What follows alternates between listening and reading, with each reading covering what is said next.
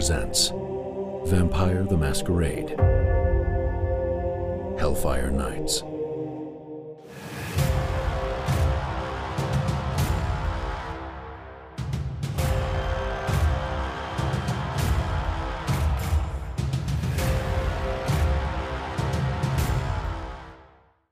Good evening, everyone, and welcome to a very special edition of the Bardic College Presents Hellfire Nights.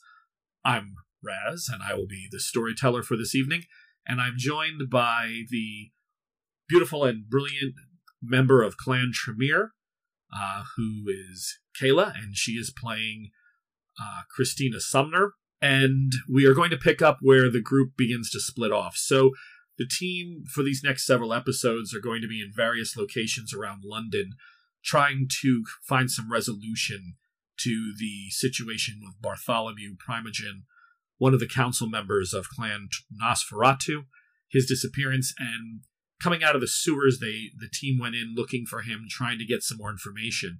But unfortunately, they were set upon by another Nosferat and a very angry boar named Tallulah. So that's sort of where we're going to pick up tonight. But before we get started, how are you this evening, Kayla? How's everything? Everything is going well, thank you very much. Um, Christina, however, is still not okay with the whole boar incident that you plotted. So thank you for that. Yeah, Tallulah, as I said in an episode, in case our listeners didn't catch up with that, um, that was actually a thing from Victorian England. They uh, they had a report that there was a wild boar that had somehow found its way either along the river of the Thames or something, and uh, made its way into the sewers and supposedly did some damage to uh, several sewer workers.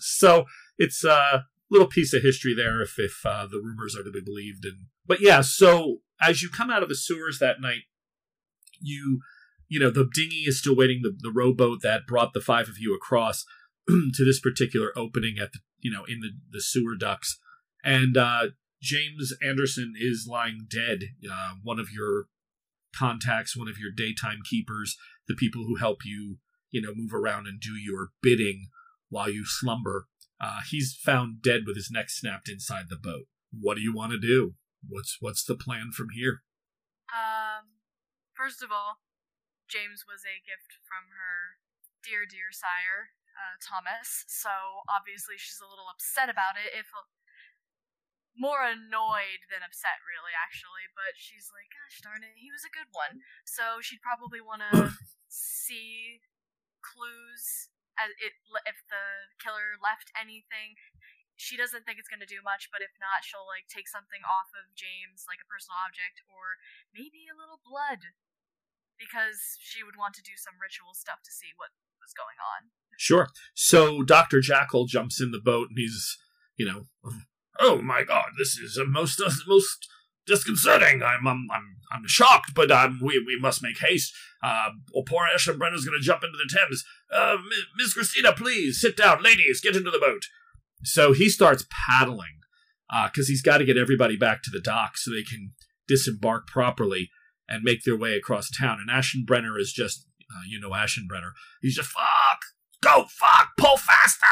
And uh, Evelyn and Simona are definitely wondering, you know, what's caused such a commotion so fast around London.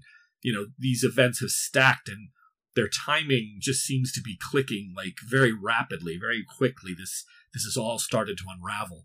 Do you want to try to stealthily take something from him, or since he belongs to you and the family, the clan you belong to, do you just feel that it's your right? You can do whatever you want. How do you want to play this part? In her mind, because he was literally her ghoul to begin with, she can do whatever the heck she wants, and if they've got a problem with her magic stuff, they can they can take it up with their primogen. But at this point, she's not stealthily searching the body like I need to find something that I can use for magic or just clues as to why he died. Okay, so one of the things that you had given to James several years ago was a pocket watch to make sure that he was always exactly on time for your needs. This was just something that is very standard for a man to have. Uh, it's something that they prize usually. It's a piece of it's a fine piece of jewelry. It's it's a piece of status and the one that you had given him had been engraved um, with just some simple words from you, probably in Latin or whatever. But yeah, you, the pocket watch is still there. He, matter of fact, as you reach your hand inside uh, the vest to unbutton the watch from where it dangles, you also recognize that his wallet is still intact. So he was not mugged or robbed uh, by anyone along the, you know, the the small piece of land that sort of butts up to the sewer.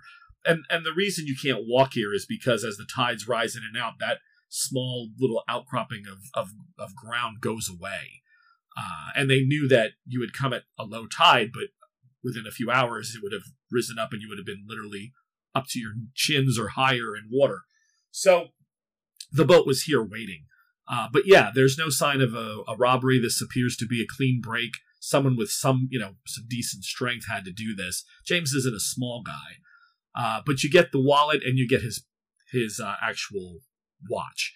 Is there something else, or did you still want to try to do the blood just in case? Yeah, just in case. She's all about collecting enough components so she never has to revisit a shop or a place, if that makes any sense. Absolutely. So you reach um, to where you have in, in your voluminous skirt, there's a small opening by your hip, which um, the way the crinoline and the fabric falls, you can't even tell it's there, but your hand instinctively slips in and you pull out a dagger. The blade is about six and a half inches long, but it's topped with a skeleton. And it sits on a very ornate sheath that ties to the top of your leg. And you pull it out and you go ahead and you cut him. And you have to, he's been dead for about 35, 40 minutes. So while the blood hasn't fully congealed, it is, it's not flowing like, it's already starting to, body's beginning to cool. It's a, you know, it's an evening on the water so you have to, you know, you push some of the blood out of the the, the wound you've made on his arm and by his wrist, and you're able to collect that in something that you have in your purse or on a, a piece of fabric or something, a, a handkerchief, uh, and that should be more than enough for anything you need to do. So Doctor Jackal continues to. Uh, he's just going on. I've never seen a, a, a ball that big. I mean, uh, Aschenbrenner, we, we have to make more inquiries about this, my good man. I mean, someone could get killed down there. And he's, you know, he's pulling and pulling. And he finally gets up to the, the docks where you had disembarked, you know, a couple hundred yards away from this, this larger opening to the sewer that, where you had entered. And Aschenbrenner is just onto the wood. You hear his feet hit and he is gone. I mean, he's already trying to move. But Simona again stops him. Evelyn jumps to her, you know, runs over towards her carriage. Dr. Jackal says, um, Simona, you just, uh, I don't like you walking around this time of evening. Please, if you allow me to, uh, let us get a hansom together, girl, and, and perhaps we can, you know, make our way there safely and, and in at least some comfort. So they go off and they start moving, and miraculously, you're kind of alone. Everybody had nodded to you, said, you know, I'll be back, we'll be in touch but nobody actually stood there and waited for you to disembark. Like they were moving with with haste. They feel threatened, but you don't seem to have that feeling yet because nothing's pointed at your family or or at yourself to be in any kind of open danger. So how do you want to try to get back to the Chantry or are you heading somewhere else to perform this whatever it is you're going to do with the remnants of uh his possessions? You see, if I went back to the Chantry, I could have like another Tremere help me with the spells work because we all know each other. We all like each other for the most part, right? And they'd be able to offer their assistance. Absolutely, but a séance is well within your your level of skill. You have no problem. I mean, that's that's basic medium type simple magic to reach through the veil and talk to the dead. You would you would be able to do that in your sleep. Okay, then I would definitely try to find a private spot in our borders, basically, of London that I know to have like high uh, spiritual energy and connection to the veil of like the spirit world and such. So maybe like I'm thinking church, but that's not good. That's not a possibly good option at this time of night or whatever. But you don't want to be in the chantry for what reason? personally, I want to find out the answers before giving the report. Like, oh, one of my ghouls just died. I don't know why yet. I want to have all the answers before going back home. Okay. Any cemetery would do. Um, a church, a church itself, any place where the dead may congregate. Um, a basement of a hospital or near a hospital would be fine. You're looking to, you could in fact stay here and row the boat yourself if you so were inclined back to where he was killed and perform the ritual right on the open water, um, which would probably get you the closest. I mean, his spirit hasn't been gone long, so if he's obtainable, that may actually be your best bet. Okay, and would there be like an adverse effect of me doing this sort of thing on the water? Because I don't know if you thought about this, but like the river of Styx metaphor is like, is it going to have an effect on my magic, or is it going to like help ease things along? Is no, the, the the Thames traditionally bodies of water, sure, in, in, in certain mythologies were a crossing over point. Uh, but for you, again, with your skill and power level, to reach out to him in the boat where he was murdered is still much more powerful than any, you know, barrier of water that that may or may not be in the way of the ritual. No, the the hardest part's going to be just maintaining your focus with the boat sloshing around and stuff like that. But again, you're you're a heavy practitioner. You this should be a a simple role for you. Then she would definitely get back in the boat. Like basically, when everybody left, she would have gotten out, nodded her head as they said their goodbyes, and walked away. And once she was alone, she'd make sure that they were completely gone and go back in the boat to do what she was going to do. And, like, she may or may not tell them that she did this, but for now, she'd want to keep up the idea that she went home rather than went back out to look for her dead ghoul's spirit. No problem. Okay, so everyone, you start to walk the planks. They they look over their shoulder. The cabs come. Christina, um, I'm sorry, Evelyn jumps into her, you know, private coach, and he speeds away. Aschenbrenner has already been dust moving, is you know just a dust cloud as he began to exert his skills and his disciplines to make his speed, you know, much better. So he moved from shadow to shadow. He's heading home. The other two ride away in a in a in a cab they were able to summon. You now know you're alone. There's an old sailor standing on the docks not too far away with a pipe smoking, kind of looking out uh, over the river and you know checking some of the larger uh, f- uh, boats and rat you know the flat bottom boats and stuff that pole across you know the river of the Thames and up and down it doing simple work but he's not paying any attention to you really uh, so you could make your way back to the boat pretty much unseen All right. Um, she gets in. She has all of her components in her pocket.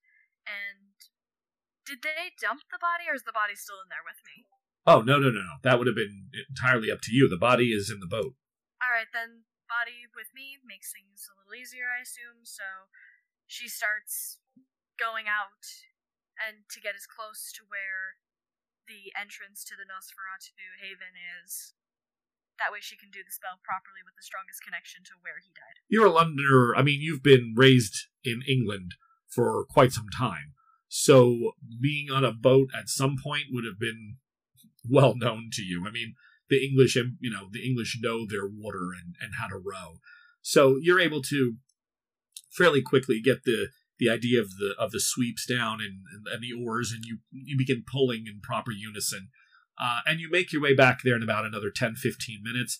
And now you're sitting, the water is higher. And now, if you try to get into the sewer system itself, it's already, if you had walked in now to try to get to Bartholomew, the lair, it would have been up to your knees and, and rising.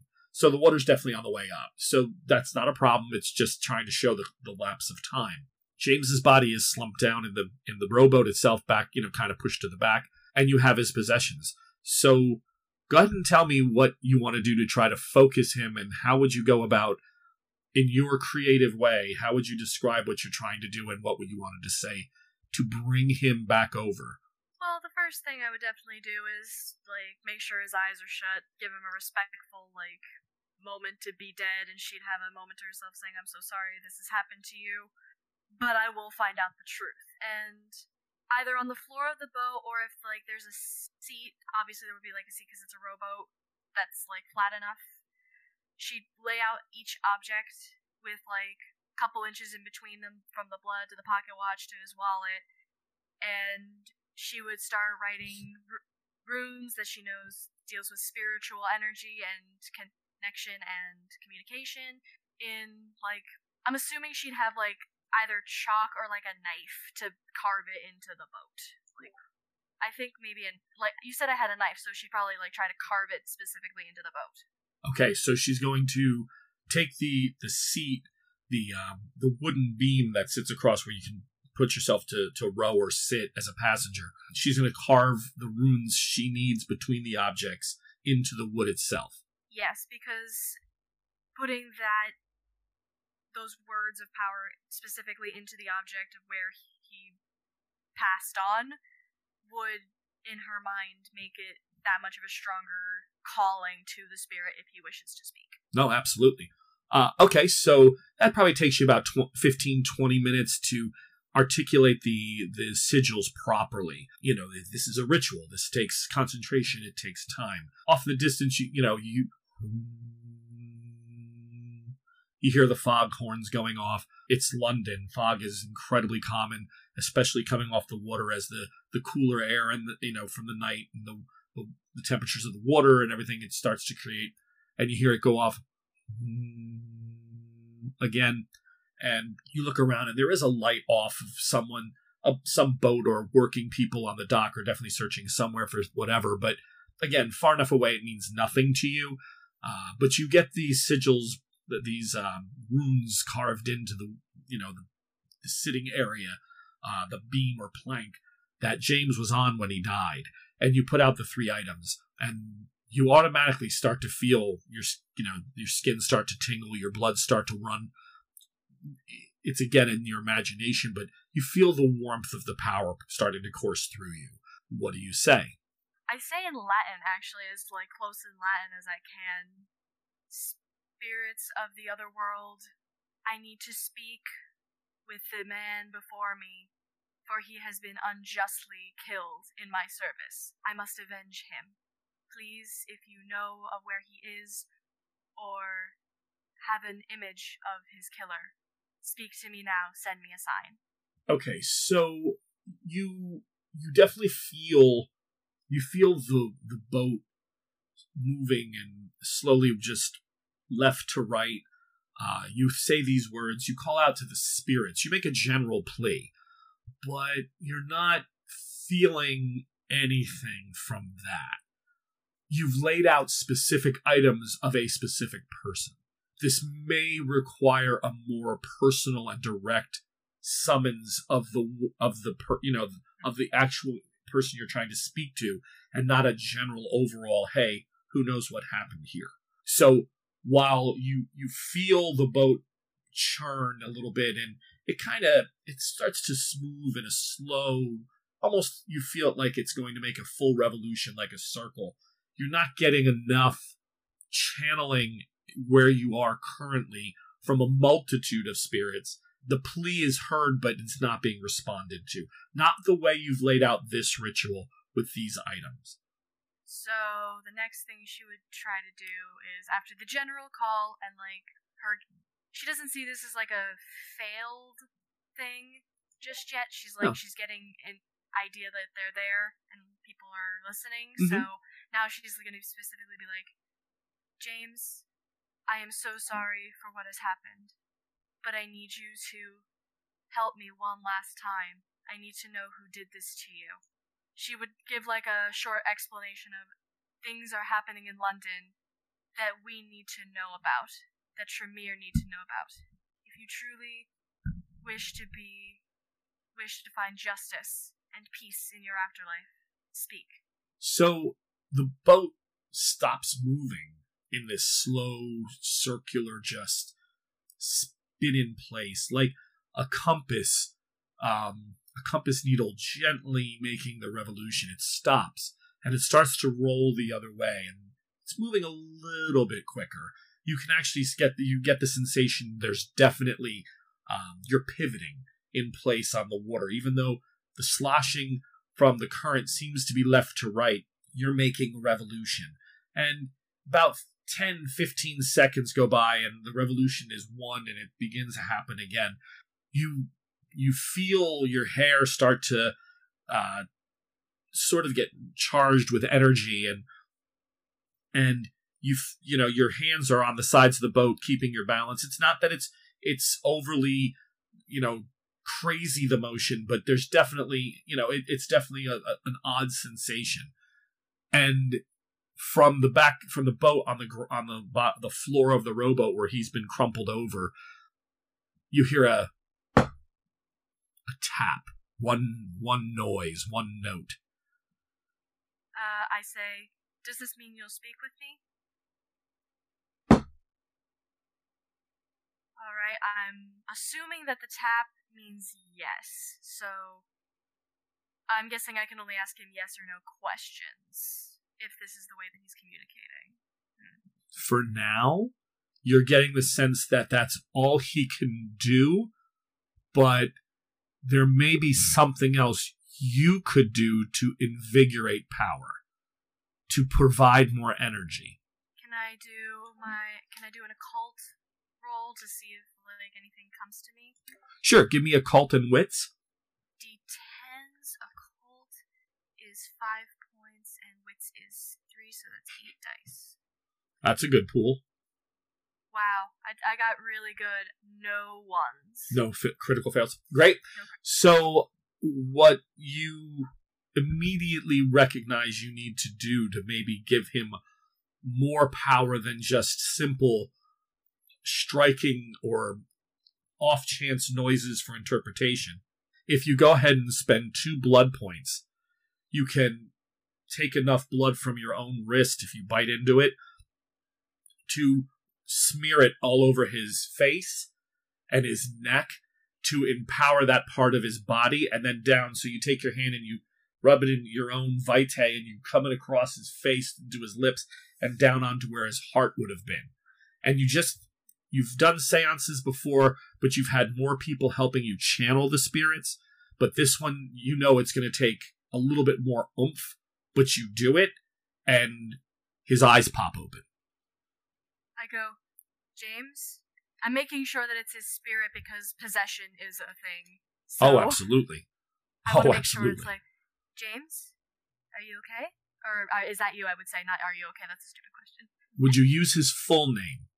Uh, yes, and his. I'm assuming he's like Protestant. He wouldn't have a confirmation name if he was Protestant. No, right? but his full name would be a, should be enough.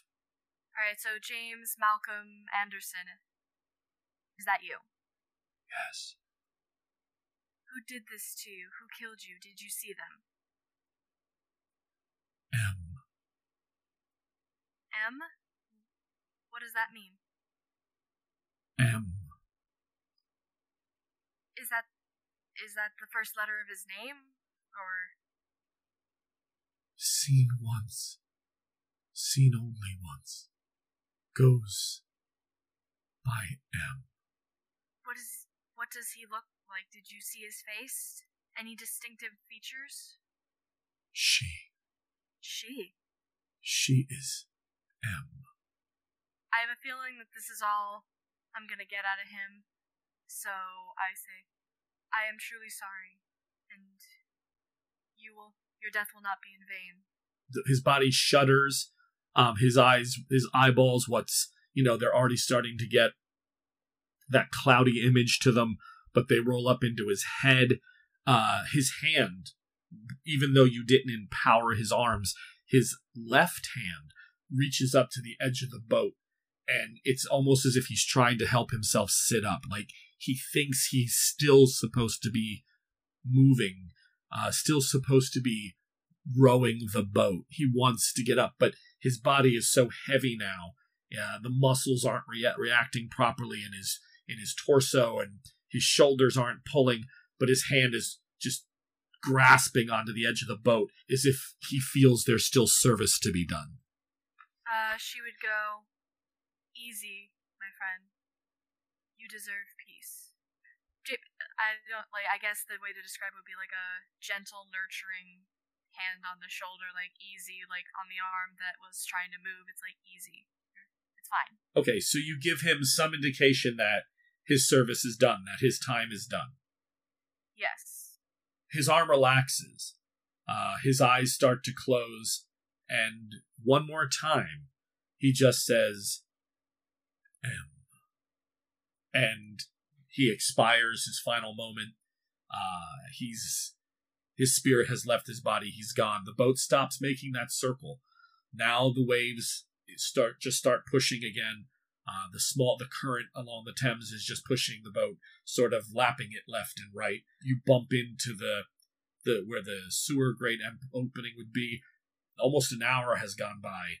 Uh, time slowed tremendously from the moment the ritual was cast. It was very long pauses in between his answers, but the water has risen now to where the opening is more than half covered. But you're still safe. The boat is, you know, gone up in, you know, in, in elevation as well. So, yeah, the, the only words he said was "she is M."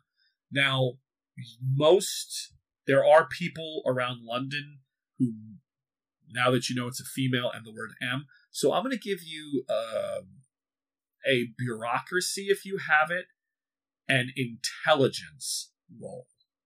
I don't see bureaucracy. Bureaucracy is under knowledge.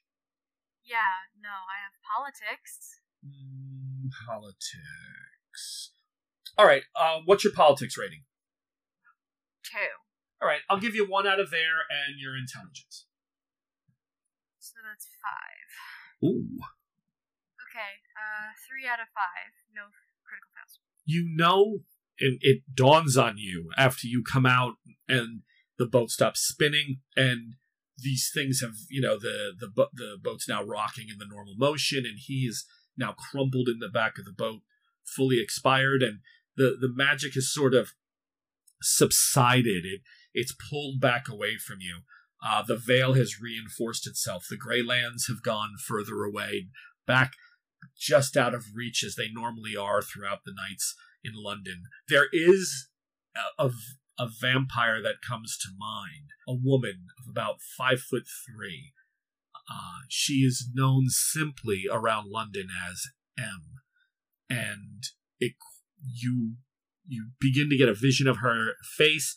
She has jet black hair, uh, fairly pretty, but she is smaller. Uh, but she definitely has a reputation of being a little bit on the tough side, a little bit more of a tomboy. Uh, even when you try to put her and dress her up, she's more like a Pygmalion uh, before, you know, she's brought to society. And you then remember she is from Clan Brujah. Great. The Bruges. love the Brujahs, don't we? We Like, do no one now. likes Tremere. We love them now. we love them. Ah, Your anger flares because this is an absolute breaking of the traditions. No one is supposed to touch another person's servant. No one is supposed to break that rule. And yet this woman came out of nowhere and killed him. You know, now you look around. Could there have been an approach by another boat? Perhaps. That's definitely possible. Someone could have rowed her up and she could have leapt across. Um, from the shore, yeah, there is a shoreline, but from the top of the sewer, from the opening of the sewer, even with the water risen as high as it is, it would be a good 12 to 15 foot jump down to try to reach the boat. And this is with the water at least five feet higher. So you're looking at a 20 feet jump, you know, into a rowboat. Possible as a vampire? Sure. But she found James alone and she was either had a quarrel with him, which you find that hard to believe, or had been stalking, tracking. You, no one knows right now, but it has definitely got you. The more you think about this, the angrier it's making you feel. Like this is a breach of everything. All the, you know, it's a tradition. You just don't touch other people's property. yeah, and this is this cannot stand. This will not stand. So she'd immediately start to make her way back to shore and rush back home to the chantry, but she'd keep all the items and I guess she tried to hide the body until she could safely stow it away because she, like, she can't carry it because she's not very strong. Well, vampires can raise their strength. I mean, you could put blood points into your strength and become very strong. for a short period of time. But more than that, do you want to go back to the dock with a body in your boat? Or what are you going to do with him? I mean, here you're on water. His neck was broke. Here, if you, I mean, if you're not planning on trying to communicate with him again, which, you know, you now have possessions of his anyway, you could do it any, you could reach him in other ways. You don't need his physical body. But the physical form to you is probably worthless. Um, unless you're using it for evidence, then disposing of it on the river might make the most sense. If you need it as evidence, you're going to have to figure out another way to do this. I need it as evidence because, again, unfortunately, despite Christina's power and her years as a Tremere apprentice, she can't make accusations like this without proof, and because she decided to do this without witnesses from her clan, she's gonna need, like, this is the body, here's his stuff, we can still call him to call, like, to bring proof, and, like, once she gives the news that it was M, then all hell should break loose for them, for the Brujah, but she would definitely need it as proof of her claims because it's like, oh, I didn't kill anybody. Where's the body? No body, no crime. Okay, so you're on the river. Um, it's 11 11:30 uh, on the same evening that you went into the sewer to speak to Bartholomew. James is in the rowboat. You can paddle outside this. You can go lower than the city. You can pull the boat for quite a while along the river close to the shore and then make your way off at some point and try to, you know, reach the clan to have them come get to you. Uh, there's plenty of ways you might want to do this. And again, is it rowing downriver is going to probably take you about an hour or two, but it can be done. And if you're seen, you know, you could put on James's jacket, you could have your hair tucked under your your collar, you could make yourself look masculine enough where nobody would be like, yeah, there was a woman rowing on the river, you know, in, in a black dress going south. You could you could hide yourself enough to make it that you could get south of London and then figure out what you wanted to do with the remains if that's what you want to do. If you want to stay closer to the city, then you would just pick another dock somewhere that looked fairly quiet and just drag him off there. What would be your preference? Preference would be um, get him outside the city so there would be less people to possibly witness her getting the body off of a boat. I guess. Okay. Yeah. So you go ahead and you uh, you take James's jacket, you put it over your own, you know, your own the top of your dress. You hunker yourself down in the middle of the boat. You take your small, you know, whatever lady's hat you may have had on. That comes off. Make yourself, you know, that may you look a little bit bigger, a little bit more like a guy. And you you roll for a while. You definitely stay close to the shore and away from, you know, anybody that may be passing. You try to stay as low profile as possible. And you're fairly okay doing that. I mean, it's it's not a problem. It, within about two two and a half hours, you're finally on the outskirts. So little after one a.m., you finally hit the outskirts of London, and now you're coming along the Thames where it's just you know river. You pull the boat off to the the side of the shore, so that you're no more than maybe a mile outside of of the city, and you pull him into the reeds and the bushes. Now you can leave him there and make your way back and send someone to collect him or if you don't feel safe doing that, you can reach into your purse, pull out your mirror, and do the ritual so that you can communicate with the Tremere and the Chantry, and then they would come collect you both. I will do the latter option. Okay, so you stare into the mirror for a few moments, and suddenly the mirror gets um, a misty glaze to it. It doesn't look to reflect like it did. Uh, it's almost as if someone had breathed, you know, had put hot steam um, or condensation had collected on the glass. And you hear more than see. There's an image in the back, but you hear who calls to us. I give them my full name, and I say, and it is Christina Sumner of Clan Tremere, apprentice to Thomas de Pazzano. I am reporting a crime. Are you hurt? I am well, but my ghoul has been murdered by one not of our clan. It is Nathan, lady. I can collect you. Just tell me how to find you. Where are you? Give them the description of where I am, and I told them I have the body and I have objects to prove that to prove my claims. I will send a carriage immediately, and I will be there as well. Stay safe, and we will be there to you shortly. I say thank you in our Latin. That's whatever. Yeah, you just say Yeah. you thank him. That's fine. Um, yeah, all Tremere speak some form of archaic Latin. He, you know, this the mirror immediately dries. Uh, the condensation, whatever it was, whatever forms from the glass or bleeds through the glass uh, to create the sound and the imagery to another location where one of the Tremere are, are present. There's always a, a younger member of the family standing in front of the mirrors guarding. They do one night out of seven. You've done this task when you were first embraced for a while. Everybody takes turns trying to just make sure that should the family ever run into a problem, they can hear each other. Uh, but within about an hour, uh, you are, you know, a, a funerary coach uh, carriage sort of pulls up. Only two lamps lit. The back, you know, long and the the windows with blackened curtains. It's now like little after two thirty in the morning. Uh, he brought this just in case you wanted to do go beyond the chantry or do something. He wanted you to have a safe place to to birth.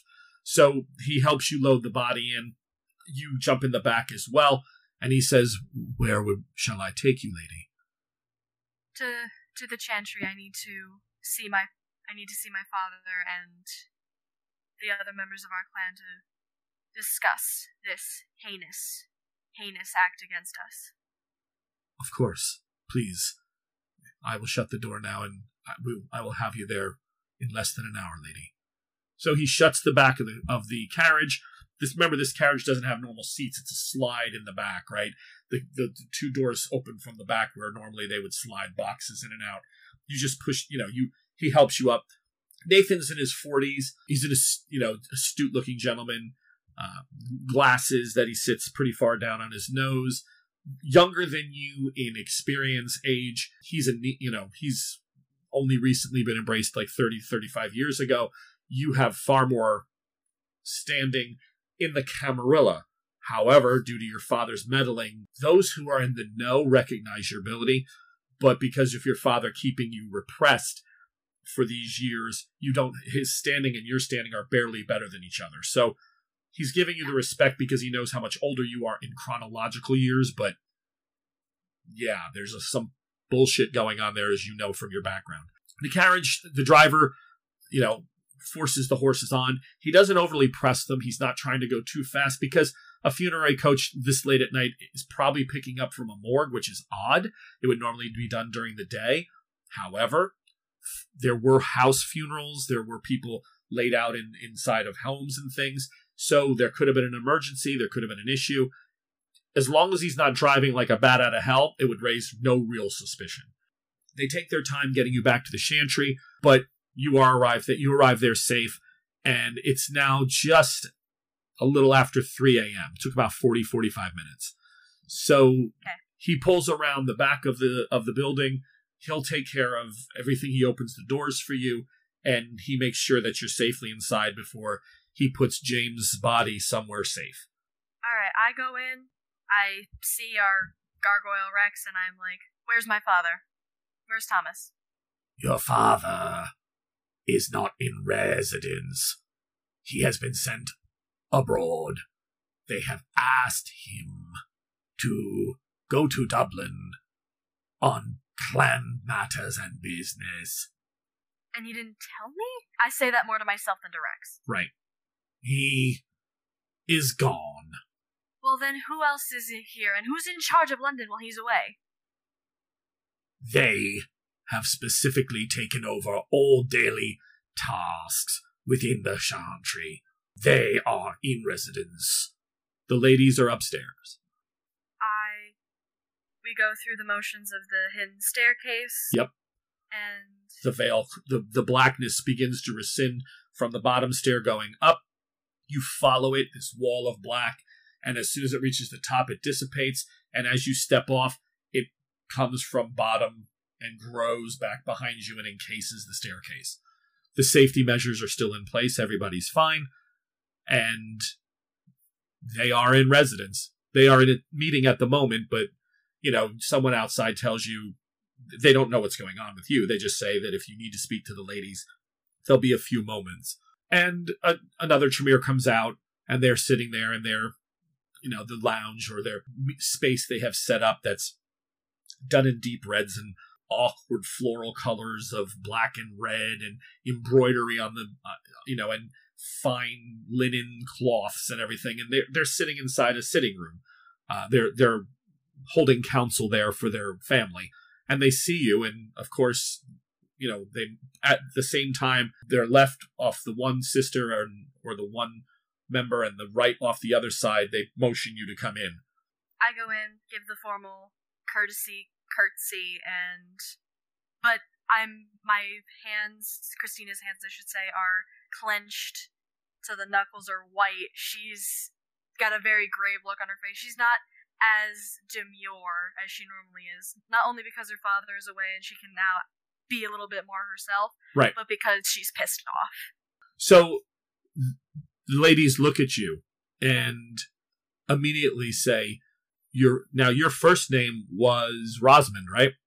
Yeah, but if anybody called her anything but Christina, it's it would be hell to pay from their fathers. And and honestly, she does. Nobody's from her backstory's point of view. Thomas called her Christina from day one and introduces her as Christina, and she's Right. never been allowed to say to anyone her name's Rosamond. So I, they might not even know. It would be very strange circumstances for Thomas to reveal, like, yeah, her name's actually Rosamond because he sees her as Christina. Understood. But for the situation at hand, they look at you and say, "Welcome, Rosamond." Fear instantly clutches her heart because it's like she's expecting her dad to come around the corner and be like, "What the hell did you just call her?" Or what? And, and she's like, "How do you know that name?" We are they. We know everything. Sister, please join us and sit. You look shaken, dear. What has occurred?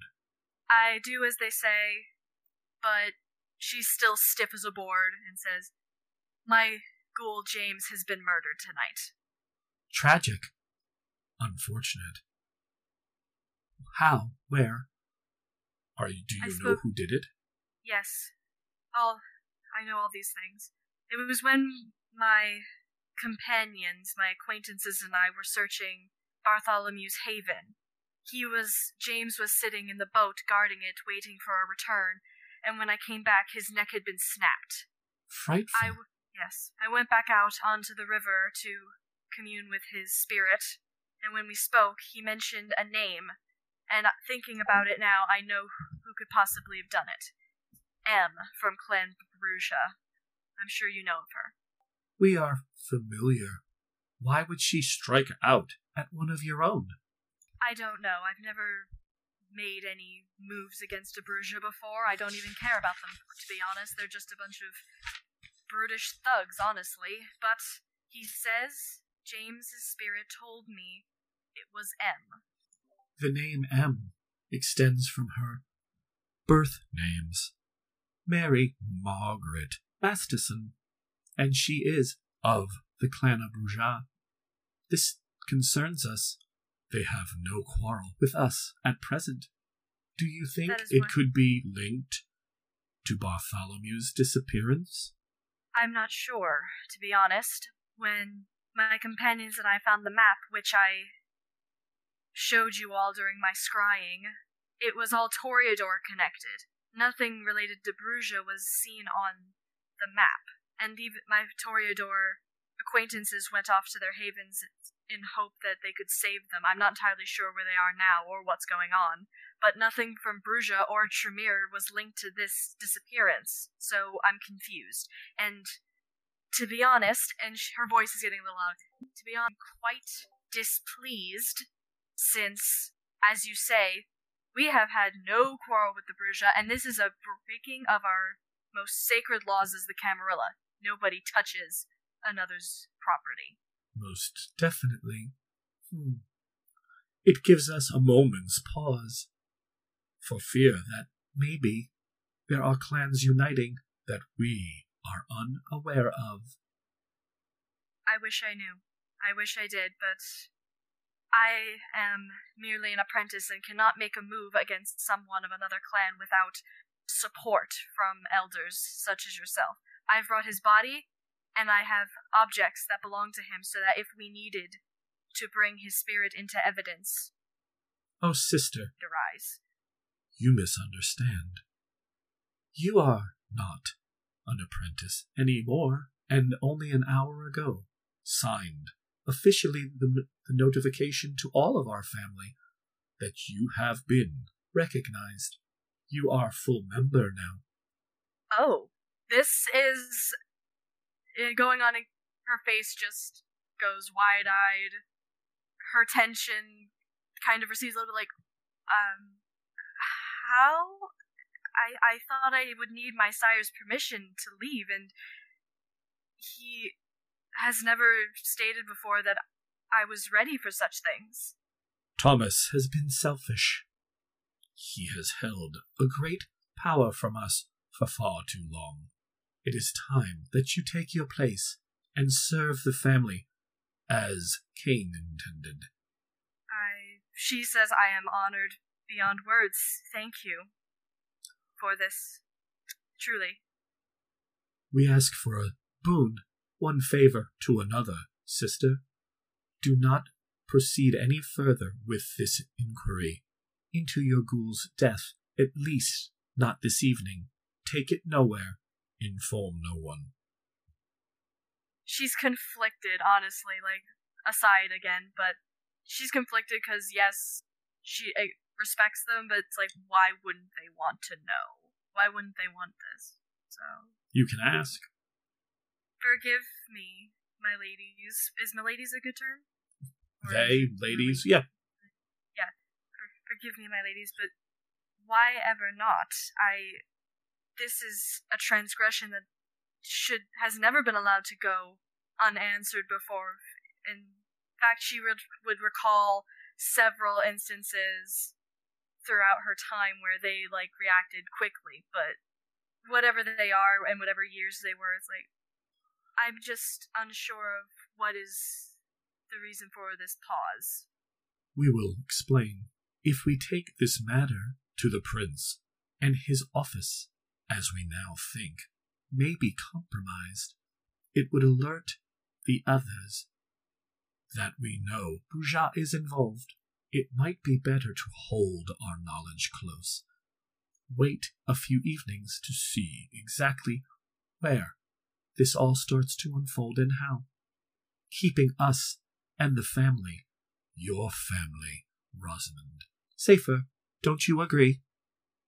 She nods and goes, Very well, I will keep this to myself and wait for your word on when justice shall be served. It is the word of all of us that matters. You know this. We ask for your patience. We do not ask you to forego your vengeance. There will be time to strike at them soon. Rosamond understands completely and goes, I appreciate your understanding and your candor with me. Thank you. Of course, child. Be well, and be full of pride. You have earned your place always among us. And they go back to talking without speaking. Their eyes meet, and you can see them blinking and nodding to one another as if you now had stepped up and away. Like, not so much a dismissal, but as if the two heads just turned and they began communicating in a just in a way that is foreign to you. You know, you know that Tremors can hear each other over distances and things, but this looks direct contact. Their eyes have met. That almost like a chuckle happens between them. Something else. They're in a whole nother space that they only exist in. So you make your way out of the room, I assume. Yeah, and after the initial gleeful, quiet moment to herself of like, oh my god, I've been promoted, finally, it's my time, she would kind of have that moment of reason of like, why though? Mm-hmm. And where is my father? So she'd probably go to her next of kin, like somebody that she grew up with who is also Thomas's apprentice, who may have an answer of where their father ran off to. Well, he didn't run off. According to what Rex said, Yeah, he was dispatched. He was sent Yeah. to Dublin. Yeah. Yeah, but if they would know anything, because she hasn't seen him since the party like a week ago. Right. Or something, like a couple days ago. a couple days ago. So she makes her way down the stairs. The the black, you know, the black recedes from top towards the bottom. You follow it down. It put, pulses out. You step through it. It goes back up the stairs. Re-solidifies into this blackness that everyone is deathly afraid to enter. And as you come around the corner, you hear, "All know, Rosamond is in the estate." Rex lowers his head to you for the first time and we'll leave it there for tonight. Want to thank everybody for joining us. Uh, this has been a special episode just to let you know what's been going on with the definite the different players as the night unfolds with Bartholomew's lair and and what's been happening around London. It's going to get creepier. It's going to get a lot more intense. So I want to thank Kayla for playing Rosmond now, who is the proper name of her character all this all these many many years. Uh, thanks for joining us, Kayla. Thank you for having me, and to our viewers and listeners out there, you will find out why. You will Yes, you will find out. scream off the rooftops why she had to have this name change, but it's fun. She's happy. Oh, good. Um, and from all of us here at the Bardic College and from all the players at Hellfire Nights, we thank you for joining us. Like, share, do all that stuff. You know what it is. Leave us reviews, send us messages. You know, we're on Facebook under the Cthulhu and Cairo, the Bardic College. We have all kinds of pages. You can find us there. Let us know what you like. Let us know who what if you have any thoughts about where we're at, you can send them along. But uh from all of us here, we just want to say good evening and good night and thanks for being a part of this. Take care, everybody. Good night. Thank you for listening to Hellfire Nights. You can like, share, and subscribe to our show wherever you get your podcasts. To help support our network of real play adventure shows, please visit us at patreon.com forward slash the Bardic College. And for as little as $3 a month, you can get access to behind the scenes reels, interviews with players and storytellers, and exclusive adventures featuring your favorite characters from our shows.